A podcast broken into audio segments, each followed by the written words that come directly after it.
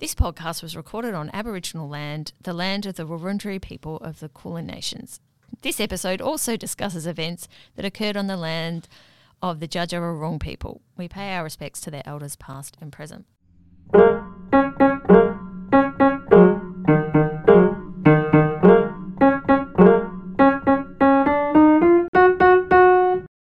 Hello, Christina. Welcome to In Those Days. We're- Thanks, Penny. We're going to be talking about yesterday's news today. Trove chat. What I want to talk to you to, about today, Christina, is another area of Trove. Mm-hmm.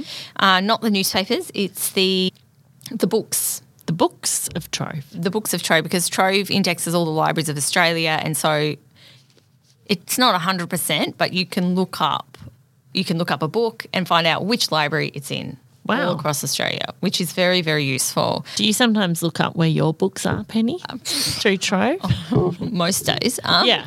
I would be doing that. no, but I do, um, but Yeah. not, not not every day. Um, And then approach them if they're not there. with a demand. Um, but are you a member of your local library, Christina? No, I'm not, Penny. I'm not. No. Interesting. No. Um, because I'm a member of four. Look, there's always an overachiever in the room, and I think that's you this afternoon, Penny. God. Yarra, Melbourne, Mm-hmm. mm Burundara, and Moreland. Although, to be fair, I haven't used Moreland for years. And which is your fave? Oh, I can't choose a favourite. Really? No. But what's good about Trove is so rather than having to go to all the individual catalogues, I can just look in Trove and go, and it'll tell me, oh, it's in there. And then you know where to direct your library visit. Exactly. And that can be also very useful when I'm researching topics for this podcast. I feel bad I'm not a member of a library now. Well, if you're not using it, you don't need it. If you wanted to be, you would be. So true.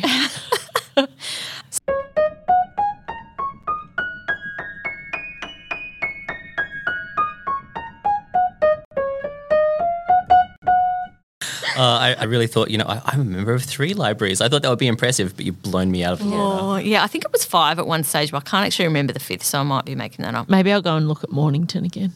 Well, it's a good library. Got a service. cafe Oh. there. Yeah, well, they often do. Okay. Okay. You haven't been to Moreland for a while, though, because they've already changed their name to Marybeck now. Of course. Oh, well, Oh, everyone's going to judge you.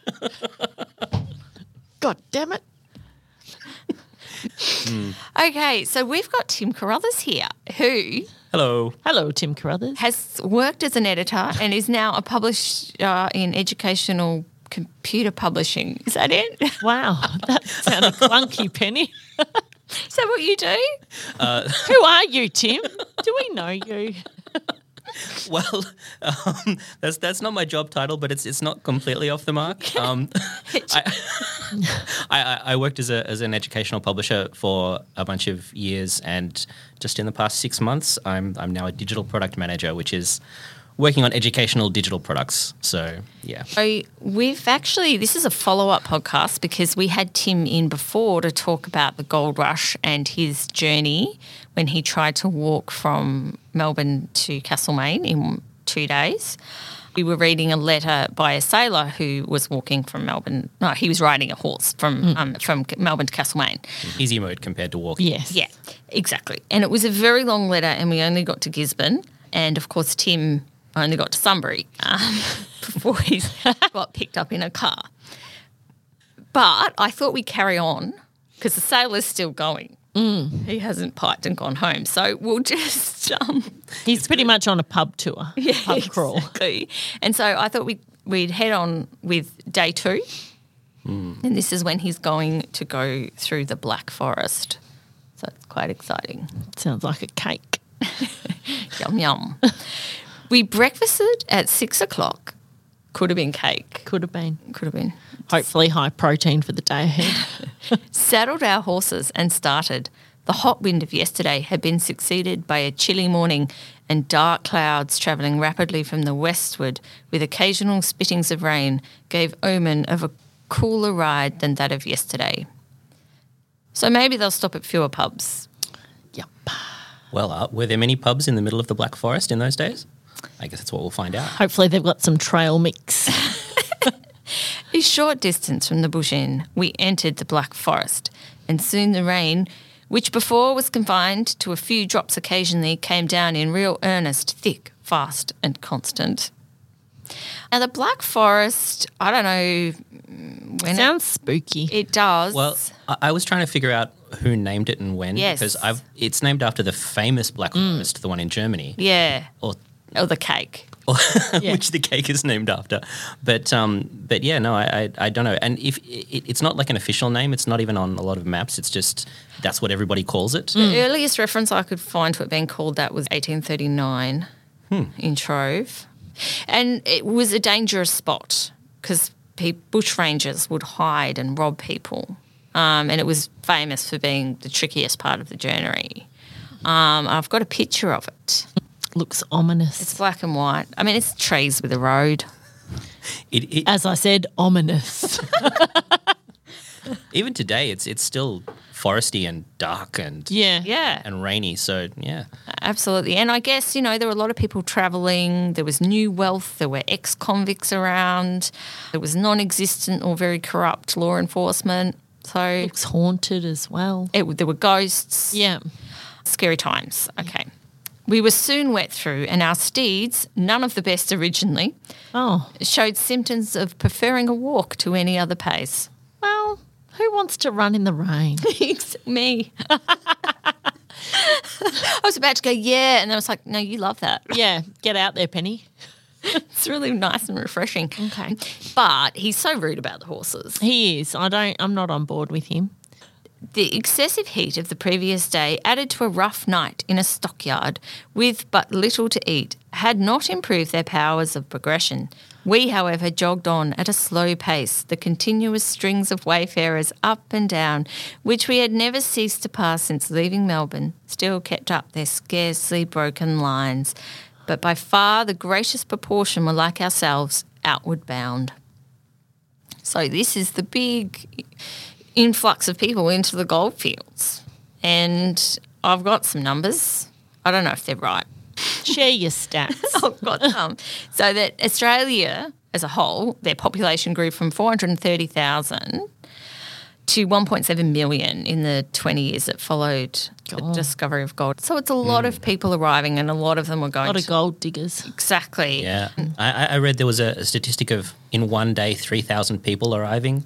Uh, a, a story of a, a, a guy riding like fifteen miles and passing you know one person every sort of twenty seconds, Yeah. Hmm. which is dense for yeah. Exactly. It was a, it was a lot of people, and I think thinking about what that would mean. Obviously, white people like the land had been colonized for you know co- a few years by then, but it's that influx of people. It's all of those people Mm. coming all at once. Like it must have just been extremely overwhelming, and the disposition just would have been so fast at that time.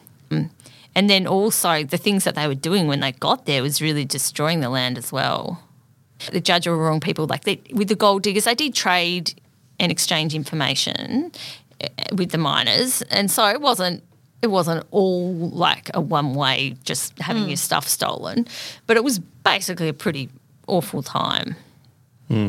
I was reading like uh, Forgotten War by Henry Reynolds and some other sort of more recent history books that have come out, which apparently in large parts of Victoria and some parts of New South Wales, that a lot of local people were apparently wiped out by smallpox epidemics. In some, in a lot of cases, even Okay. even before the Europeans got there, because smallpox had been spread Yeah. Yeah, in the that's early horrible. Mm. 1800s by whalers and that sort of thing, and it really decimated the local populations. No- There was this sort of double whammy effect of like really getting hit hard by this horrible, deadly, super contagious disease, and then another sort of half generation later, this Yeah. big influx influx of settlers. Yeah, it's not a good time. But in this letter, the, this sailor, he never acknowledges at all that anyone lives there. He's a selfish man. The rain seemed to have no effect in delaying or retarding their progression.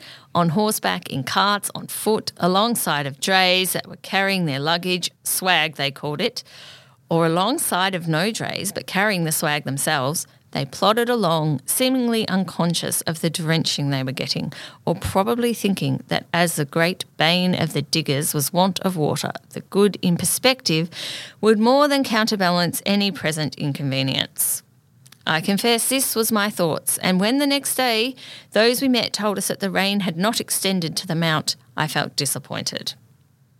And as you mentioned before, Tim, I find it is often raining in Macedon and nowhere else. That is absolutely true to this day. Safely through the Black Forest and slowly on the road, we wended our way. So they haven't met any bushrangers in the Black Forest, which is Disappointing. a little bit disappointing. But don't worry, because they're keeping on going. Excellent. The rain had cleared off and a cutting wind set in, but no cutting seemed to affect our steeds, which we were frequently obliged to dismount and take in tow. And complaining about the horses again. And when we arrived at the township of Kyneton, Cotton. Kyneton, 20 miles from the diggings, they were evidently too much knocked up to perform the remainder of the journey that day at least. As in they were too pregnant or they were just "Ah." dumb? Yeah, I don't know. I think I just don't think they gave him much food or water. I think that was part of the Yeah. problem. And then they're like, it's not working. Yeah. Haven't put fuel in. Yeah. It does seem weird. Like, d- didn't people use horses all the time and they would Yeah. have been familiar that you can't just like ride them Yes. forever? Well, I guess they- these are sailors. Oh, good point. Mm. Maybe they didn't. Yeah, you have to feed these boats. Yeah. They're very them have a little confused. rest. Keep looking for the anchor, but they can't find it.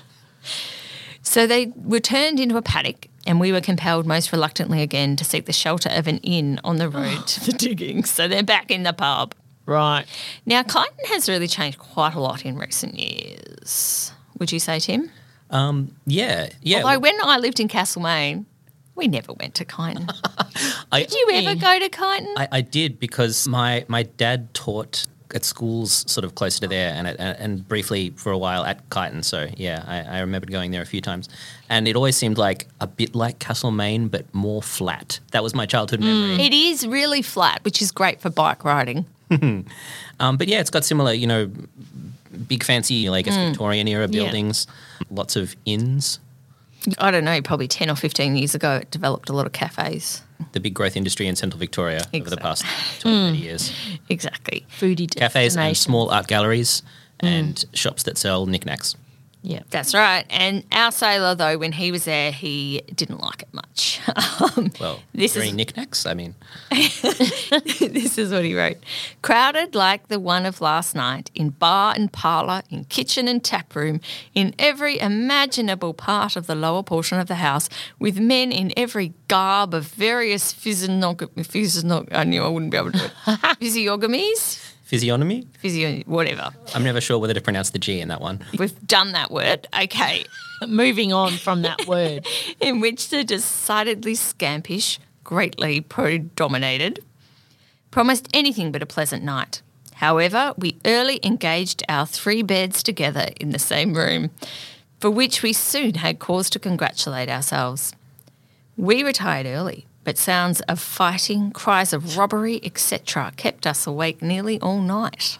What a fun time. Bit of luck. Well, there you go. Like, central Victorian pubs haven't changed that much in all those years. He's getting to see he be part of some of the crime Hmm. now, which is good. The first thing we heard in the morning was that one man had been stuck up against the stable door, which is not as much fun as it sounds, No. and a robbery attempted in the middle of the night, and that only by his shouting murder lustily had escaped. Whew. And if, but if you're not actually murdered, should you shout that? No, it's going to be the classic boy who cried wolf situation. Next in, no one's going to listen to him. Someone's going to pop up and go, "Well, you can't be dead because you're still talking." Yeah. The knife might be in, but it's not over. Well, he could be crying like attempted murder. Yes, Yeah. attempted murder. Or that's right, not manslaughter. 'Cause No. you have to be dead for that too. Yeah. I studied law for, for two years. I know about these things. Another had actually been robbed of forty pounds, for which offence one man was in charge of the chief constable of the village and his watch housekeeper. The only available force, and force is in is in quotation marks in the place in one of the rooms in the hotel. While seated at breakfast, word was brought us that the constable and his assistant had just brought the prisoner out to convey him to the watch house when he had been rescued by the rest of the gang, headed by a Negro a well known character of gigantic proportions going by the name of Black Douglas. Oh, inappropriate. He's a bush ranger. Oh, Yes, well, he was famous for being a bush ranger. right. which I found interesting because when I think of bushrangers, I think of white people because that's what we were taught, um, Hmm. I don't think particularly I- Irish. I don't think I'd ever heard of Black Douglas until a, a year or two ago. Yeah. And I think because that kind of um, male white bushranger sort of archetype that's been in films and movies and books and um, songs, that's just what we're used to. But actually, there were different types of people who were bushrangers as well. I found this historian called Meg Foster, and she is an historian of banditry. That's a good thing to specialize. That's in. sensational. So she's living her best life. Um, and she has researched and written a lot about Black Douglas and also other bushrangers who don't fit that stereotype. And she wrote her PhD thesis about it. And then in 2022, she published a book called Boundary Crosses, where she discussed some of these people, including Black Douglas. And she showed that there was like a lot of myths about um, about Black Douglas.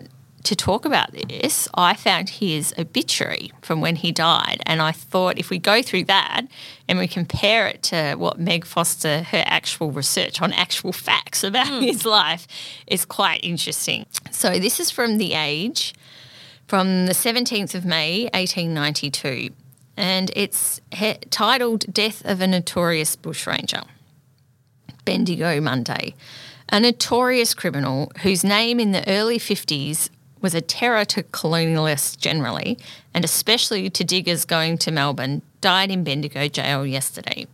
So that's exactly where our sailor came across him on the way um, on the road to Bendigo in the 50s. This individual, Charles Russell Elias Black Douglas, was born at Bristol, England, 75 years ago and arrived in the colonies while still a young man.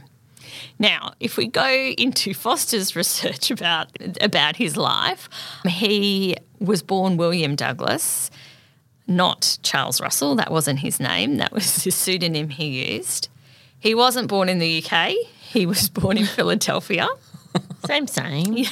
And They just didn't mention this, but he was well educated and he could read and write. And so he probably was a sailor from and so from America he went to England and there he was convicted of stealing two coats and then he tra- was transported to New South Wales. And he did not like being a convict and he got flogged a lot and then sent to Tasmania, which is where they sent all the naughty convicts. As you were saying, yeah, last time Van Diemen's Land. Yeah, he's a Vandemonian. and the obituary goes on. At first, he devoted himself to prize fighting. So he was a prize fighter, and that's probably where he started using the name Black Douglas. Hmm. So he may have chosen that name himself, or someone else might have given it to him. But Well, it, it's a riff on the the old Scottish Black Douglas, right? So- I didn't so know it's like about a pun. this. What's this? Um, I know very little about the Scottish Black Douglas, but in basically in medieval times, like the 1300s, so this was this was this sort of Scottish warlord character who a bunch of things I read happened. A poem about him. yeah, yeah, it became a famous figure. Is it Black Somebody- Douglas a whiskey as well? Yeah, and that's named Hmm. after the, that Black Douglas. Yes. Oh, but the, a lot of these, you know, bush rangers and f- these figures, they often are referencing other people and g- people get amalgamated as well, legends. I, I think among the always just betrayals, one. his death at the Black Dinner served as one of the inspirations for the Red Wedding in Game of Thrones. Oh, So Wow. he is famous. Yeah. It's been confirmed. The the obituary continues, but afterwards he turned his attention to bushranging and soon gained great notoriety for his lawless deeds. And this is where actually Meg Foster's like, no, he was only a bushranger for a very short time. And he was only definitely a bushranger in 1841 when he absconded as a convict and then he was living in the bush and, and robbing people. Once you get the reputation for being a bushranger, then it just kind of carries with you wherever you go. And the obituary says he was a powerfully built man, six feet, three or four inches in height. he was actually five feet eight inches. or He often wore heels. or five nine and a half at most. And so he he was a lot taller than other people. Like I think the average height was about five feet four. But they just exaggerated it. They were just like, he's really tall. I really, Yeah. oh, six feet. three." Like, it's He was just, constantly on a step. it's just completely. It's made like a up. law that you're not allowed to say someone is tall or powerfully built unless you can also say that, oh, at- at least six foot. Yeah. Yeah. So, yeah. Diggers returning to Melbourne were frequently waylaid and robbed. One of his exploits was robbing a gold escort between Bendigo and MacIver. Eventually, however, he was captured. He was never charged with robbery, theft, or murder as a free man in Australia. So once he was free and living in the Bendigo area, never charged with that. He- In 1855, he was arrested by a mob of miners and he was nearly lynched. He was suspected of having robbed tents and murdering a woman in Avoca. Oh. But in the end, he was actually only charged with entering two tents. You He just charged with unzipped it. entering the tent? Yeah. So he, I don't think he actually did these things. There was just a mob Yeah. Mm. formed and were like, the black guy did it. And then, I mean, uh, you can imagine how innocent you'd have to be to get off from the law as a black person in that in that Wow. day and age. Since his release from imprisonment for these offences, he has served several terms for petty t- crimes, and when he died, was in jail under a sentence of three months received at Rochester for vagrancy. Of late years, he has been of a rather quiet disposition and made pretense of being skilled in phrenology. I mean, to be honest, he was probably just about as skilled as anyone else in phrenology. Well, that's exactly right. just com- it's completely made up. So yeah, he was He really gave it a go. he, he apparently used to do it in the pubs. Um, and so, what Foster reckons is that his reputation was really fearsome, and people said that he did all this stuff, but he was actually mainly just drunk and homeless, Poor guy. which wasn't really rare on the goldfields. no. On the other hand, were there, was it rare for five foot nine men from Philadelphia? With, That's the thing that was rare. And then he, so he became like a bogeyman for everyone's fears, not like about black people, and then also about the goldfields in general, that they were filled with these lawless, scary people. And he was just a really good um, representative of that. For people to kind of latch on. And so there were like rumors that he used to rob people and then tie them naked to a tree with bull ants in their boots.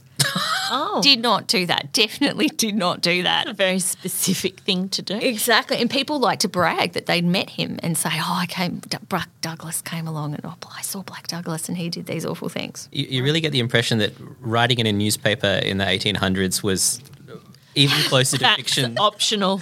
than it is today. Well, yeah. I mean, I guess it's debatable, isn't it? But uh, it's hard to quantify, that's for sure. And so that made me think, well, look, I wonder whether it was even him who broke this guy out of jail. But actually, he was um, arrested for that and convi- he was convicted for it. And he defended himself in court. In that, on that occasion, he assaulted a police officer, but that was the most serious crime that he was convicted of. That's not much compared to no. All the claims. or the bull ants situation. so the sailor continues We were glad to get away from such society. I actually get the the feeling that he was kind of glad to get away from. He's also a bit excited that he got to see it.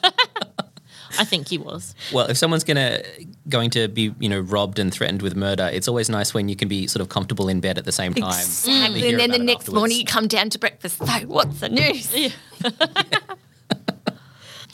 And as soon as we had caught our horses and saddled them, we're on the road again.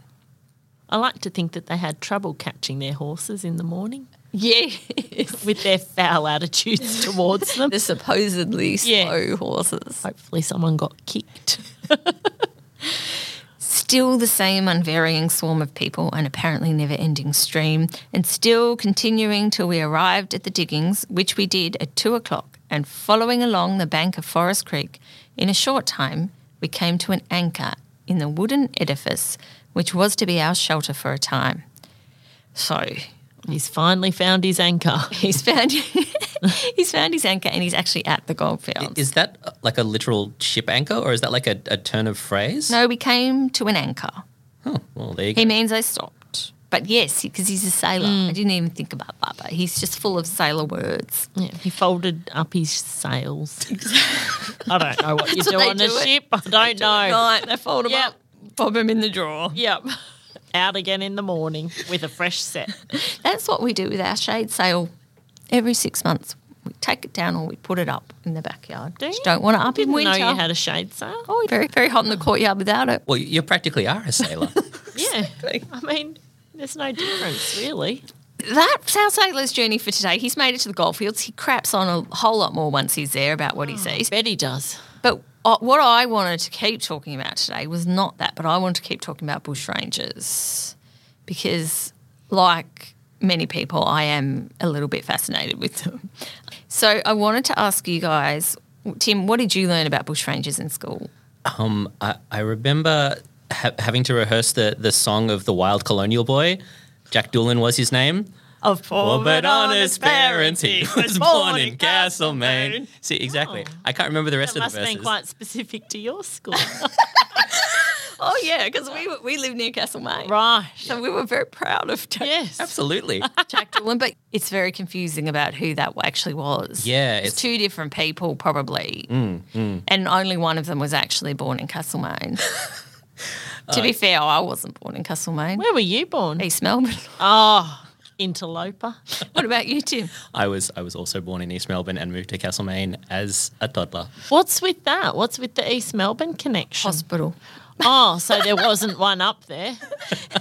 No, well, my parents lived in Broadford, Kilmore, which is not that Oh, far. yeah. from Melbourne, really. And I'm a child of city folks, so I'm a, Right. a total blow in. Okay. It was good that they accepted you eventually. No, no. they? My No. parents have lived in Castlemaine for more than 40 years and they're, they're still not as local as the people who've been there forever. Disappointing. But that song, Mm. I really felt that oh, I'm quite proud. that The name of the There, town, was yeah. in the song. There was that. And the other thing which came up a few times was Captain Melville because there's the Melville Caves w- not too far away from just sort of like west of Bendigo, Mm. northwest of Castlemaine, um, which we went on some school excursions because it's also some nice big rocks and Mm. you can climb on them and you go camping and stuff. They were legendarily the place where the bushranger Captain Melville had hidden out and uh, it's got a great view of the surrounding countryside. So the story was always that, oh, Captain Melville could keep a lookout if there were any, you Mm. know, approaching police. Is it true? I'm I'm not sure, but given that every historical record I've read of Captain Melville says that Melville was actually operating in Mount Macedon, which is quite some distance from the Melville Caves, I'm tempted to think that it might be a bit of wishful thinking. Yeah. Was this an excuse for an excursion? Well, that's the thing with bushrangers. Like, eh, there's truth, and then there's the storytelling, and it's all very confused. Um, Christina, what about you? You're a city kid, and I you went am. to school in the city. I What- did. Did you still learn about bushrangers? Just your basic Ned Kelly. Not really anything else, to be honest. Yeah, I guess we did get a little bit more, didn't we? Yeah. And there's all the, the trips to Sovereign Hill and, and that sort of Ah, thing. did you which- go to Sovereign Hill? you go to Sovereign Hill, yep, bought the umbrella lollies or whatever they were. They were yum. Never got one of the old fashioned photos taken though. Very disappointed I never got one of those. They'd be expensive. I think they were. I think that's why my parents kept shepherding me away from we went on a we went recently with the kids and they enjoy it but geez they find little ways all through the place you can spend money It's like Disneyland. yeah but The it's, gold panning undertone. it was better than i thought it would be because i remember it being fantastic as a kid Well, there's still So lots I- of Clydesdales yeah, around. there was- we went on the horse-drawn carriage yes Mm, paid for that Well, How much is that? oh Mm. might have been five bucks each And we probably got a family ticket for maybe 15 20 i'm not I, I think uh, I read that the, the staff are, are striking at the moment, so solidarity with the workers Oh. Yeah, of Sovereign Hill. absolutely. They're wearing Lovely. modern clothing. Well, whatever it is, I'm I'm on absolutely on their side. I'm sure that they have They've got their good reason. reason. Exactly. They're Mm. not just humbugs. Did like those jars of lollies too. yeah, they have really good lollies, but we're not having them until they treat their workers right. Can you order those online? I wonder. Some boiled sweets from that- Sovereign Hill. Is that still crossing the picket? I don't know. so there was another bushranger connection when I was at school. that I remember was very exciting. I think I was in grade five or six, and there was another school in my area that did a play. It was a musical. I remember it being called Captain Midnight, and it was so good, Christina. It's about a bushranger, and his dad died. And Oh, I- Were you Devo? You weren't in it. well, I was really jealous of the school that did it, and I, I thought they were amazing. I, I, it was so fantastic. And then I've been friends with Tim from about year seven, and only very recently I said, "Do you remember that play, Captain Midnight? Did you go and see it?" And what did you say, Tim? I was in it. Nice. It was my school. He was there. The man and the legend. And who did you play, Tim? I played the small but pivotal role of, of the governor. Excellent. So he was on the kind of on the baddie side, I would say. On Was it Oh, the a side of the musical? authorities. Oh, It was a musical. there was definitely songs. Oh, Excellent. after Tim and I talked about this, we could not remember like what the actual play was or anything Just about that it was There, amazing. there- there was a bushranger. There was there was um, a governor in it. There was also Queen Victoria makes a at least a, s- a Yes. small appearance. As uh, all good plays deserve. And and so I then looked at well, actually I had to ask on Facebook. Unfortunately, I said, "Does anyone in Castlemaine remember this play?" And then someone else goes, "Oh, well, it- it's actually a fairly well-known children's book, and it was adapted into a play. And it was written by Randolph Stowe. The book originally, Midnight: The Story of a Wild Colonial Boy. Have a look. and this is the book. And I used Trove to find that that Melbourne um, Melbourne Library had a copy of that. He wrote it in 1967, and they republished it recently. It's a classic, and it's actually really funny. Are we going to see one of your books made into a play or a musical, Penny? Because I, I would be bang up for that. I'd go a TV show, but yeah, um, or a film. that'd be exciting. Can I be in it? I think there's not quite enough action. Yeah, you can be in it. all right, I'm in it. You can be a teacher, I don't mind which one. I'll or you just can be a in it. grade five, whatever you Yeah, feel. whatever feels right on the day. This is getting off topic, but the Olympic sports one, absolutely, I can see that as a like an Australian movie. Anyway, but the play adaptation was written by Richard Tulloch and it had music by John Bates, and that was the first produced in in 1989. And then, Possibly Oh, so so it was only a couple Professionally. of, only a couple of years before our school did it. Then Yeah, and then it actually wasn't published as like a book until like the mid 90s. So you were doing it before it was really published. Wow. there must have been some sort of a connection with somebody for that. Then I I wonder. I mean, it was clearly like the whole primary school was involved with it. All the teachers were very sort of you know making a big deal about it. They had auditions, Mm. all the roles except I think for the narrator. Um, everybody was everybody else was actually played by real primary school kids. Yes. Um, uh, with obviously, you know, the, the preps being, you know, little bumbling chorus type Trees and Yeah. bushes. And like having read the book now, like it totally definitely lends itself to the stage and particularly as a musical because there's songs and stuff in it already. And actually in 1968, I found on Trove, this was before the actual play was written, but a class did an adaptation of one of the scenes themselves. This is from the Western Herald Oh wow! the Burke Western Herald- Herald from the 12th of July 1968. And this is a report at the primary school, Class 4C. Go for C. Teacher Miss A. Donahue, 4C, presented a play based on a short extract from the highly recommended book of the year, Midnight by Randolph Stowe. This is a story of a wild colonial 17 year old boy who is all alone in the world except for five animals and in desperation turns to bushranging and calls himself Captain Midnight. 4C adapted a scene where Midnight, Sam Buster, and his Siamese cat, Michelle Dwyer, Oh, go Michelle. yeah, held up and robbed a stagecoach. But Midnight is baffled by Trooper O'Grady, Ian Duncan, who, while pretending to give Midnight advice, picked his pocket. Peter Loader pompously acted the judge. They don't say who played the governor, which is the play was thoroughly enjoyed by all. I wonder if 4D liked it. Only 4C was allowed to participate. Well done, 4C. well Yeah. done. Okay. Okay. Now, Christina, I want to ask you Mm. Did you have any roles in primary school plays? I was hoping for this moment, Penny. I, I, I did. I, I was a regular up there. And what, what plays did your school So we used to do some, I guess, those weird ones where you're not really sure what play it is, but you remember the character that you played. So I remember in prep being a cockatoo. There's a cockatoo in there. And I do remember that my mum spent a lot of time making me a yellow um, cockatoo headdress. Your mum would do great out of costumes. poster paper. and at the last minute, I left that on the seat because I Oh. was embarrassed by it. And I remember my teacher bringing it up on stage, and there was a moment where I flat out refused to put that on my head. And in the same production, I was also a rabbit. I I was very versatile. And I do remember my friend Eva also being a rabbit. But I do remember having a very uncomfortable moment where it suddenly became clear Eva had weed on the stage whilst she was a rabbit, and all of the other rabbits had to sort of dag off the stage with wee feet. Because you know how every primary school production you just wore coloured tights and a skivvy? Yeah. So we're all in our white tights and skivvies with a, a tail attached to our tights, and you could see your undies through your tights. Oh my goodness, that poor It's kid. horrific. And we showed that footage at Eva's 18th because her parents recorded it. so you know it's not just in your memory. Yeah, it's You not haven't just in my exaggerated. memory.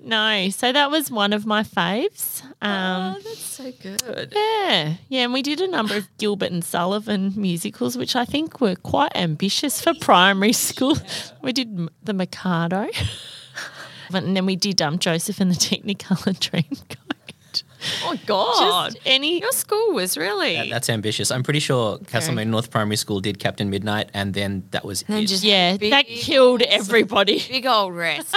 Someone went on work cover after that. but let's go back, Tim. Let's go back to the auditions. Tell us about them. Um, they were good. Yeah, Well, I. I I, d- I didn't actually audition for the governor. I, I, I, Rigged. I think nobody auditioned for the governor, which is why I got the role.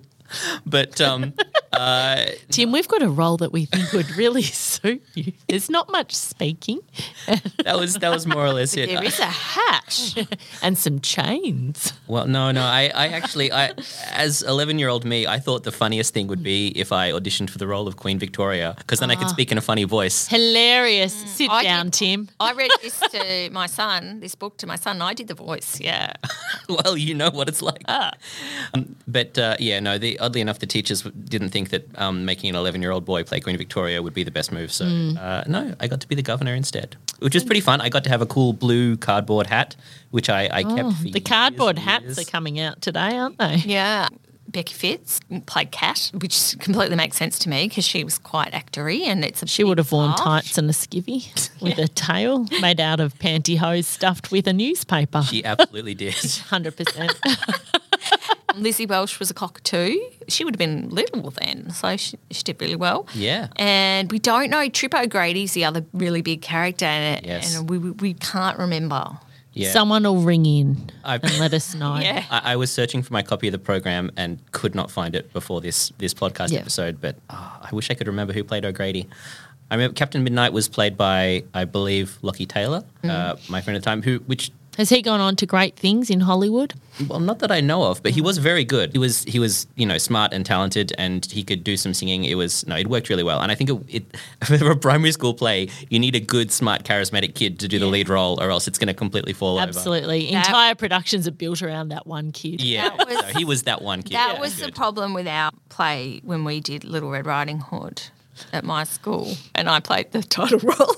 Did you? Really? did Penny. yeah. It was very. I didn't realise I was in the presence of such greatness. Yeah, but it was actually one of those things where I got the. I was really excited. I got the um, the main role, and then and then when we got the scripts and we started looking through it, my sister Georgina got the role of the narrator, and I was looking through. I was like, oh, she's got more lines than me.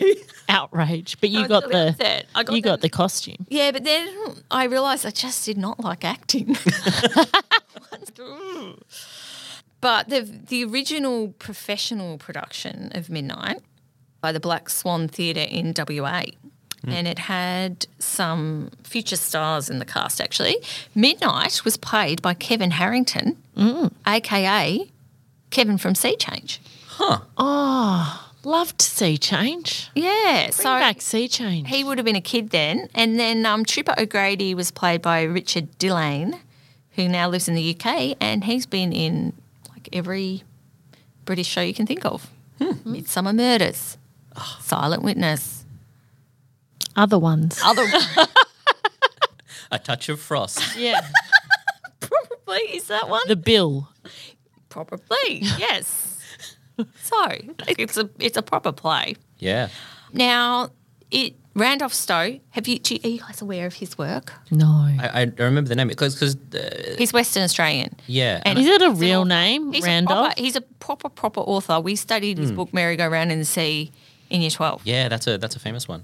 He's Western Australian, and so the book is actually set in Western Australia. Yes. Now, my memory of the play is that it was set in Castlemaine. It was Was abso- I projecting, or did they change it? No, no, they absolutely changed it from Western Australia. Yeah. In fact, my role was originally like in the book, it's the governor of Western Australia. No, I was the governor of Victoria. Yeah. Excellent. And the other change they made, I think, was uh, to make a big deal out of Lola Montez um, as a character, being a famous dancer who was renowned for being a spy and things. Oh, wow. And I, I think they made a bigger role for somebody to pretend to be Lola Montez. Oh, actually, no, there was a character here who he goes over and visits in England. So, what's the connection between Lola Montez and Castlemaine? Well, uh, Castlemaine has got the Theatre Royal, which is uh, I, I, it had like you know I think the longest continuously operating theatre sort of record. I don't know how many caveats there were around that record, but yeah, a theatre that was in Castlemaine and is a theatre to this day. And Lola Montez was this very famous identity who was re- uh, renowned for being like I think a spy and Okay. Mm. having affairs with the Austrian emperor and a whole bunch of wild stories like that that probably weren't true. But she came to Castlemaine and famously did her, her legendary spider dance. Oh, wow. Mm. And and it was a big a big deal that got written up in various Wow. stories during the gold rush. And so of course they got an 11 year old to, to play. Who was that? Yeah. Who played Lola Montez? W- wouldn't remember this, but I think somebody said it was Gemma Dean Furlong. Oh, yes, that would be good. she would be great at that. Yeah. So it was. So I think that was the change, and moving it to, to Victoria to make it a much more. Oh, hang on. She, Lola Montez wasn't um, didn't have an affair with the Austrian emperor. Uh, she became uh, the mistress of King Ludwig of Bavaria. So impressive. Yeah, which makes total sense that they, they said it because, you know, Castlemaine has that gold rush bushranger connection. And also, Midnight is actually subtitled The Story of a Wild Colonial Boy, which, as we know, is a song about Castlemaine. So maybe. Mm, So it would have been very confusing for everyone if they had have kept it in, in Western Australia, I reckon. So, Tim, you sung though in your role in- as the governor. Y- You know, uh, I have a memory of singing, but I can't really remember whether it actually happened or not. Uh, it's it, it- whatever I sang, there was not very much of it. I, I, I'm not uh, singing is not is not really my my great sort of skill. and and what was the what was the music It's like? Was it live music or was it recorded? What? Well, it, it was supposed to have been live, but then at the uh, or at least sort of recorded music with everybody singing live. But then at the end, the school clearly chickened out and instead recorded everybody's dialogue so that it would play through loudspeakers. Everyone's dialogue. yes, the the entire I play. don't remember that. How bizarre. The, well, see, they were they were too scared. So that you were the kids- just standing there, or were you mouthing the word? yeah mouthing the words because they were Like a Britney Spears concert. they were obviously scared that you know the kids would be too quiet and nobody could hear them, Ah. and the, there wasn't the the cheap available tiny Oh, microphones. you to just mic have to up stand at kids. the back and yell at them to speak up. yeah. Well, I tell you what, the audience didn't care. No, We We're all very good at bloody lip loved syncing, it. so- Yeah. that's great. And what do you remember about the plot of the play? Uh, I, I, I remember that he's a he's a bush ranger, and there's something to do with gold. There's there's a whole thing about him getting imprisoned and then escaping again. Uh, and and Yep. apart from that, I That's remember pretty much what happens. you I go. mean, I at the time just really watched it as, oh, this is about bushrangers and a guy who's had a hard life and then he gets like, some good things happen. The book and the pl- like, they're totally taking the piss out of all those bushranger tropes and fairy tales and Mm. the um, the folklore around it. Like it's really making fun of it in a lot of ways. It's a very funny book, and Randolph Stowe, I always thought he was funny. Merry-Go-Round in the Sea, very serious book, but it has just a couple of lines in it that are really funny. So I'm glad he got to sort of break out of that dem- depressing prisoner of war camp nonsense that he was going on about. It was a phase. Exactly. But he's got some funny lines in the book. Like the judge at one point when he's being bushranged says, Have pity on me. I have 11 cousins and a great aunt in Wagga Wagga. and then there's a cow called Dora. And he says, The thing to remember about Dora is that she was a very aggravating cow and she knew it. I love that. He's good. And they use bushrange as a as a verb all the time. So when every time they want something, they're like, "Oh, should we go and bushrange some?" and so I really enjoyed it. It's a little bit dated, and in the book, it does mention Indigenous people, but very much only in the background. It's almost like I was I was trying to remember. mm, hardly it, in the play. It's not mentioned at all. They cut it out entirely. Uh-huh. That makes sense. I was tr- I was trying to wreck my memory to be like, do they have any kids in blackface? Oh. like, Nah. but no, I'm, I'm because they weren't characters. They just absolutely weren't characters. It was only ever oh we saw some people or we saw some um, there was some rock art that they looked at and that's you know that's it. What was the critical reception of the play like? I have no idea. Because I know from Newstead that we loved it.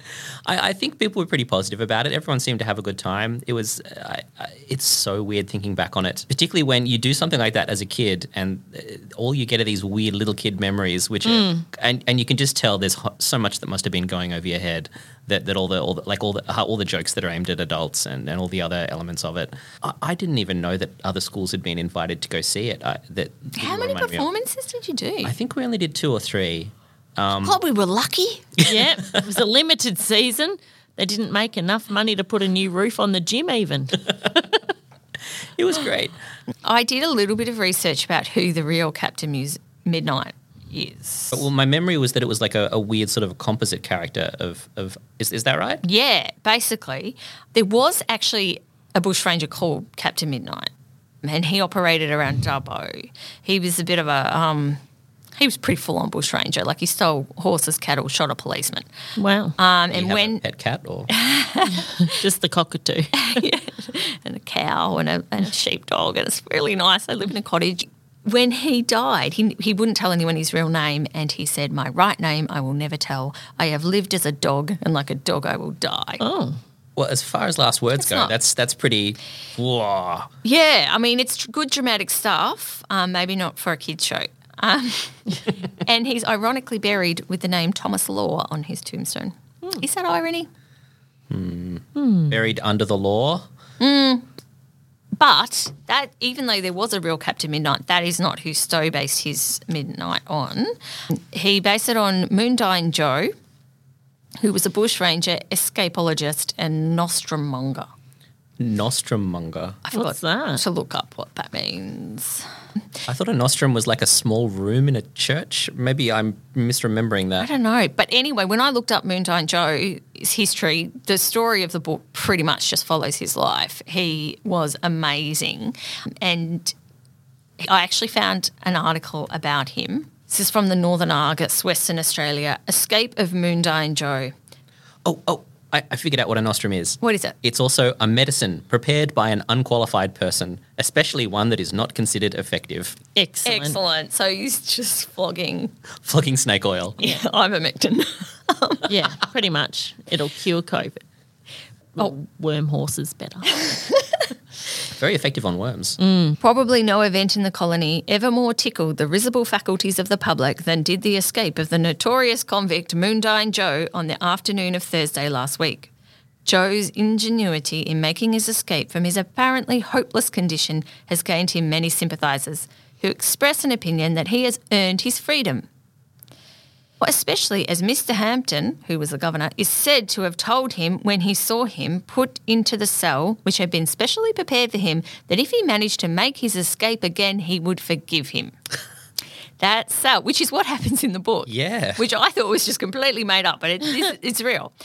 That cell was made wonderfully strong, as much so as iron and wood could make it. And in it, Joe was kept chained to a ring in the floor or wall, allowing a movement of about one yard in heavy irons with one hour's exercise daily in one of the yards. Joe was set to work at stonebreaking under the eye of the sentry upon the prison walls and the warder of the chain gang working in the yards. How long he was so employed, we know not. But on Thursday afternoon, on being visited by the warder, the prisoner was gone, and in his place was a neatly contrived dummy. That is spectacular. I mean, in the books, the cat just comes along and saves him all the time. This is actually more impressive. Well, to be fair, we don't know that he didn't have a cat. It, it, it- maybe the cat brought him a key. Cats are pretty clever. I am sorry about that. Sorry, Cat. When the escape was discovered, the consternation amongst the prison officials is said to have been worth witnessing. the warder, who did not ascertain the fact until he had actually taken the dummy by the arm, was nearly sick with fright. The superintendent could not believe it and brought forward a theory that it could not possibly be a fact. Wow. However, the alarm bell was rung, the gun was fired, and the police and military distributed. I'm surprised they haven't made a movie of this. Yeah, like what a cool guy. And basically, in the end, because this guy kept escaping, it was too embarrassing. So they just let him Yeah, just, stay just out. go out.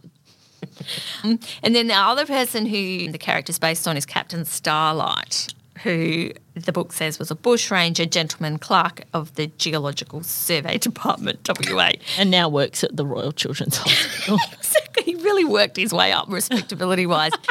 but he killed a lot of, no, he, d- he killed a policeman, he stole cattle, he did fraud. He seemed to be a pathological liar with no moral compass. Mm. He was also very clever, well educated, and became a public servant. Um, Great. so never What a stopped. jam packed CV. exactly. Wow. This is from the Kalgoorlie Western Argus from the 4th of December 1900, and this is just after he died. And it's the Starlight story Starlight as a civil servant. Oh, God. Okay, so when he was a civil servant, he was known as Major Pelly. Oh, so e- along with everything else, he became a major. Yeah, he, he said he'd done stuff in India. Our inquiries prove that he was a most mysterious person. His conduct at times was so strange as to cause those who had to associate with him to assume that he was occasionally bereft of his senses. For instance, he had whims that he carried out to what appeared to be extremes and which not infrequently bordered on the ludicrous. So the rest of the article is basically just about people complaining how he was weird at work. it's very relatable content. It is actually. relatable. And just so that does kind of mean that the next time you have a colleague who does seem a bit odd, Only one. they. Sorry, I forgot you worked in a school. Yeah. Um, Many. That- you know, they could be bushrangers. They could. That's all I'm saying. His behaviour in the office also rapidly excited curiosity. At times he was quite rational, but at other times he became eccentric and was an object of pity. When the geological department was located in Pier Street, he informed his fellow officers that he was engaged to be married to a niece of his landlady. This was credited because it was not unusual to see a young woman escort Major Pelly to his office and kiss him Oi. before leaving him at the office door. And what I like about this is they've written kiss him in, In- ca- they have in big cap- gold. in capitals like a heading. Kiss him. Wow. Are we, are we in grade five? We are. What's happening? well, Yeah. look, if, if you've got a newspaper you're trying to sell in Western Australia in 1900, you want Yeah. the, the big facts out in big letters. Yeah. Yeah, but I mean, I would love it. Will I read this article? Kiss him? Yes, I will. but I, would love it if, like, the weirdest thing someone at work had done was just kissing someone. That'd be all right. But you're not meant to, are you? No. Depends where you work. It was it was at the door of the, the, the office. It wasn't there was there wasn't any kissing No. in the office. Yeah. They weren't standing at the photocopier going for it, as far as we know. So um, Midnight, the um, book and the play, is like based on like a mishmash of these two characters, which is very common with, as we've talked about, with bushranging stories that they'll kind of blend people together. And when I first started looking in this, before I knew that about the real Randolph Stowe story, I thought that it might have been based on a play called Captain Midnight. There was also a play by that name Oh, before the book, you mean? before in 1901. And so this th- at that point, like bushranging had only just sort of finished in the last twenty years. Well, that, that was there was a big sort of. I mean, I know sort of equivalently in America. That was when you had the sort of Buffalo Bill Wild West show and stuff. That was all early 1900s when it was just old enough that it was a big sort of nostalgia kind of thing. Yeah, people romanticized it pretty quickly. And of course, actually, like the songs came out at the time and people would write those ballads about bushrangers and people were sympathetic to them. And that article that we read about Moondyne, like very jaunty about a criminal lot, very sympathetic towards him. There was Robbery Under Arms, which is a novel um, about bushrangers, which had a Captain Starlight in it. Nice. And Captain Starlight was based on the real Captain Midnight. This is very this is very confusing. I don't. Wasn't there also a Captain Moonlight? As- Yeah, I didn't even get into him. But you see what I mean? It is like totally confused. Like that's the real one who's made up of these two fake ones who was the real. You're like it just it goes all around. And then, and we're not even talking about the most famous um, bushranger of all, Ned Kelly. And the first um, feature film ever was made about Ned Kelly in 1906. So it's clearly very zeitgeisty to be still telling bushranger Yeah. stories. And so I think people have always been a bit scared of bushrangers, but also a little bit, there's also been that public idea Bit of them being excitement. thrilled by them, which this book is just like all about. Like it's always talking about bushranging being romantic and it's Mm. totally sending up that idea. Well, well, even before this, I mean, I, s- I suppose if you want to take a, a big long view, it goes back to like, you know, there's all those stories of English highwaymen like Dick Turpin. And then before that, you've got Robin Hood, which was obviously a big sort of, there was Robin Hood songs like, you know, hundreds of years ago. And there's there's some whole theory about it in uh, ba- banditry historians. Um, they call them social bandits, I think. Social bandits. People who are stealing, but for But more, more good. but yeah, but also had public sympathy for their deeds. But anyway, thank you so much, Tim, for coming and talking to us about this play, which is very fond in my memory, and I just had no idea that I knew someone who was in it. Can I get your autograph?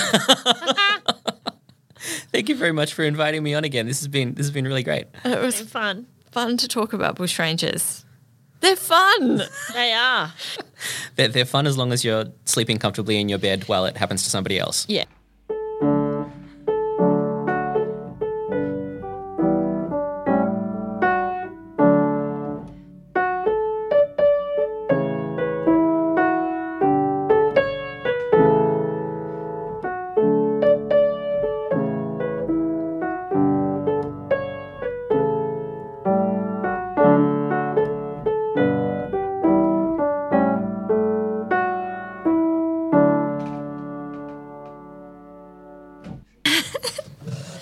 Bushrangers, and I'm excited about this topic, and I'm worried that we're not going to get to the bit that I'm most excited about. Which is the bit that you're, you're most the- excited the about?